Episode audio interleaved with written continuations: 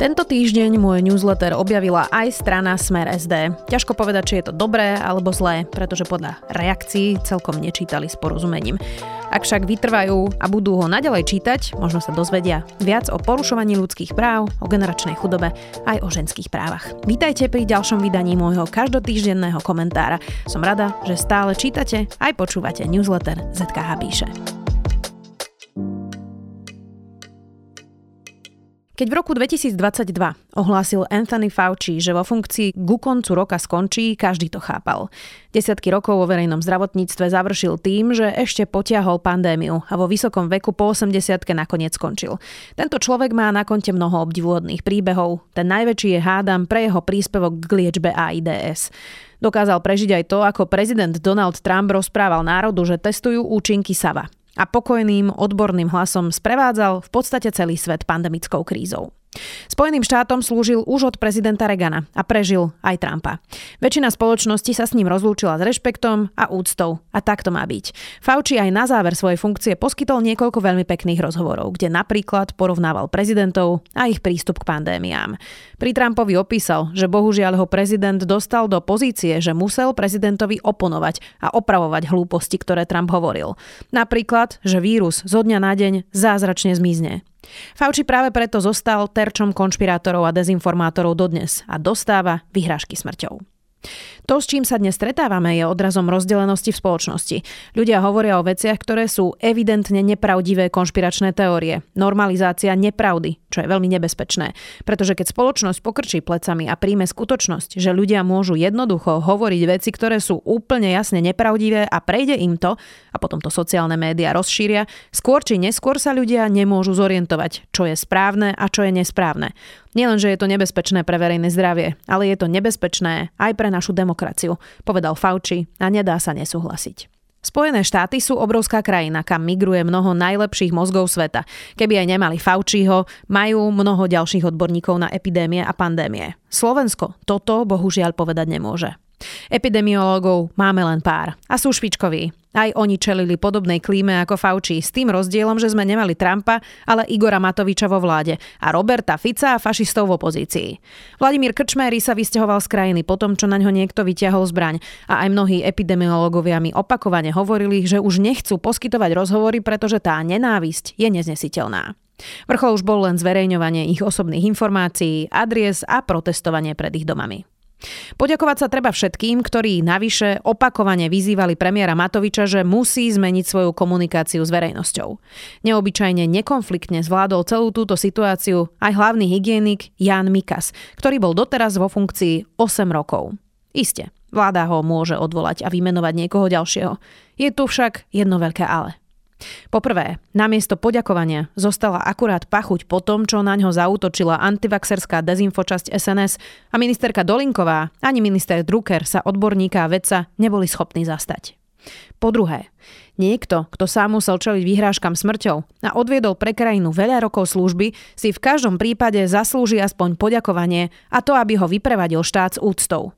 Možno tlačová konferencia, vyhlásenie, pozvanie k prezidentke. To všetko by trocha vykompenzovalo, že tu máme vo vládnej koalícii ľudí, ktorí neveria ani očkovaniu na chrípku či detskú obrnu. Nikto nikdy nepovedal, že hlavný hygienik je bezchybný. Nikto nepovedal, že by sme pandémiu nemali prešetriť.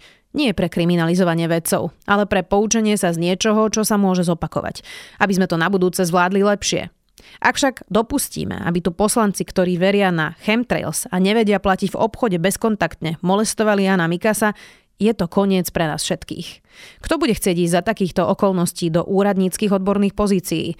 Keď to tu prenecháme amatérom, na budúce bude v pandémii koľko mŕtvych. Tento týždeň som si pre našu novú podcastovú minisériu študovala archívy z 90. rokov. Narazila som na záverečnú tlačovku prezidenta Michala Kováča. Bolo to naozaj v náročných časoch pre celé Slovensko. Už po únose prezidentovho syna aj vražde Roberta Remiáša. Navyše vyzeralo to tak, že aj v roku 98 vyhrá voľby Vladimír Mečer a zostaví vládu. Voľby síce vyhral, ale vládu našťastie už nezostavil.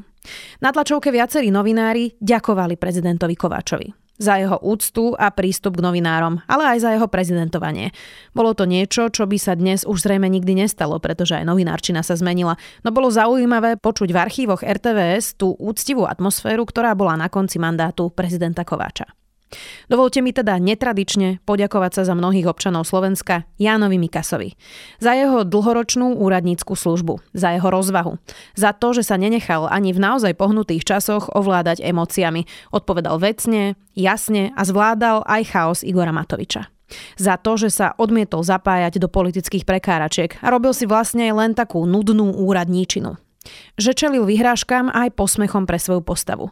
Za to všetko sa Jánovi Mikasovi treba normálne, obyčajne, ľudsky a občiansky poďakovať. Budeme si to pamätať. Ďakujeme. Video týždňa Lásky z Pary. Dalo by sa sem dať aj video týždňa, kde si Vladimír Mečer v roku 2024 hrkúta s Erikou Vincovrekovou ako za starých čias. A od úplných bludov prejdú aj k pomerne explicitným a nechutným vtipom, ale toto je newsletter seriózny, nie kuriózny. Preto video týždňa je pekný pozitívny rozhovor s Tomášom Lásky Šedivým. My tak nejak odjak živo pôsobíme, že, že, si, že treba hovoriť samozrejme aj o ťažkých veciach, ale myslieť nejakým spôsobom kupredu, že, že nebuďme úplne negativistickí, keď akože človeka popadnú všelijaké myšlienky, ale a stále máme taký ten, že však poďme niečo urobiť a, a niečo sa ešte bude deť, aj, aj keď je v čulu niečo ťažké, tak uh, v budúcnosti hádam bude lepšie, keď nebude. Skupina Para vydala nový album a vyráža na turné. A Lásky veľmi pekne hovorí o tom, v čom sa zmenili, v čom nie a ako je možné, že si stále zachovávajú pozitivitu. Podcast týždňa. Veľa smiechu.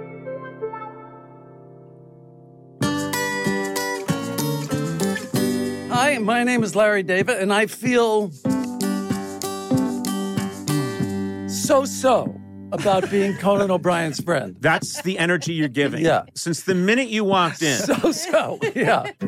Conan O'Brien je široko ďaleko najvtipnejší človek a postačovalo by, keby bol v podcaste úplne sám. Larry David je americký komik a scenarista, spolu s Jerry Seinfeldom vytvorili televízny sitcom Seinfeld a je to prosto veľmi smiešný, vtipný, morozný pán. V kombinácii týchto dvoch som sa nahlas v obchode, dajte si tento fantastický diel, na betón vás rozosmeje aj v temných časoch. Uh... I like it. I like your little crew here. It's very nice. it's, it's, very nice. I like these people. You know, people ask me all the time. Uh, they say to me, Conan, you know everyone in the business, and I say thank you. And then they say, uh, Larry David, is he exactly like he is on Curb Your Enthusiasm? And I say, yes, he is. You are exactly like that guy. You would claim that you're not quite that guy but the times I've hung out with you at parties, I feel there might as well be a camera recording this for HBO. Oh. You are the same guy. You know, I take that as a tremendous compliment. Yes. because, you should. Because I got to tell you something. I love that guy. Hudobná bodka Pretender.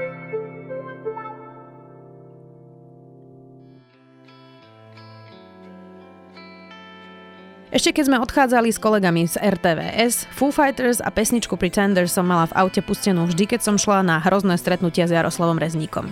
Je to pesnička, ktorá má pre mňa bojovný charakter a aj klip je veľmi silný. Kapela hrá vo veľkom hangári a postupne sa proti ním postavia ťažkoodenci a stretnú sa spolu v súboji. Do toho všetkého praskne červená stena za nimi a celé je to obrazovo aj symbolicky výnimočné.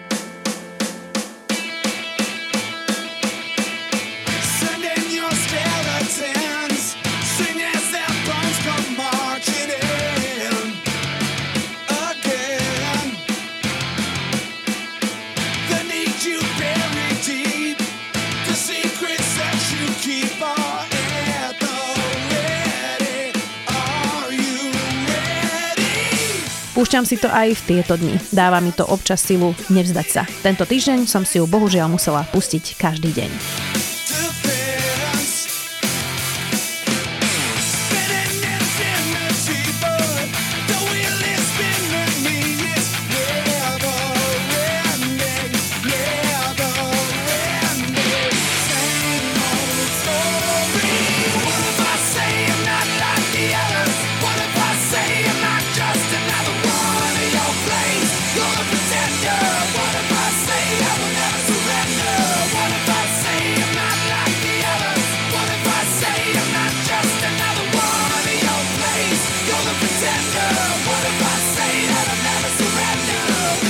Toto bolo 90. vydanie newslettera ZKH píše. Ďakujem, že nás ešte stále čítate aj počúvate. Do počutia opäť o týždeň.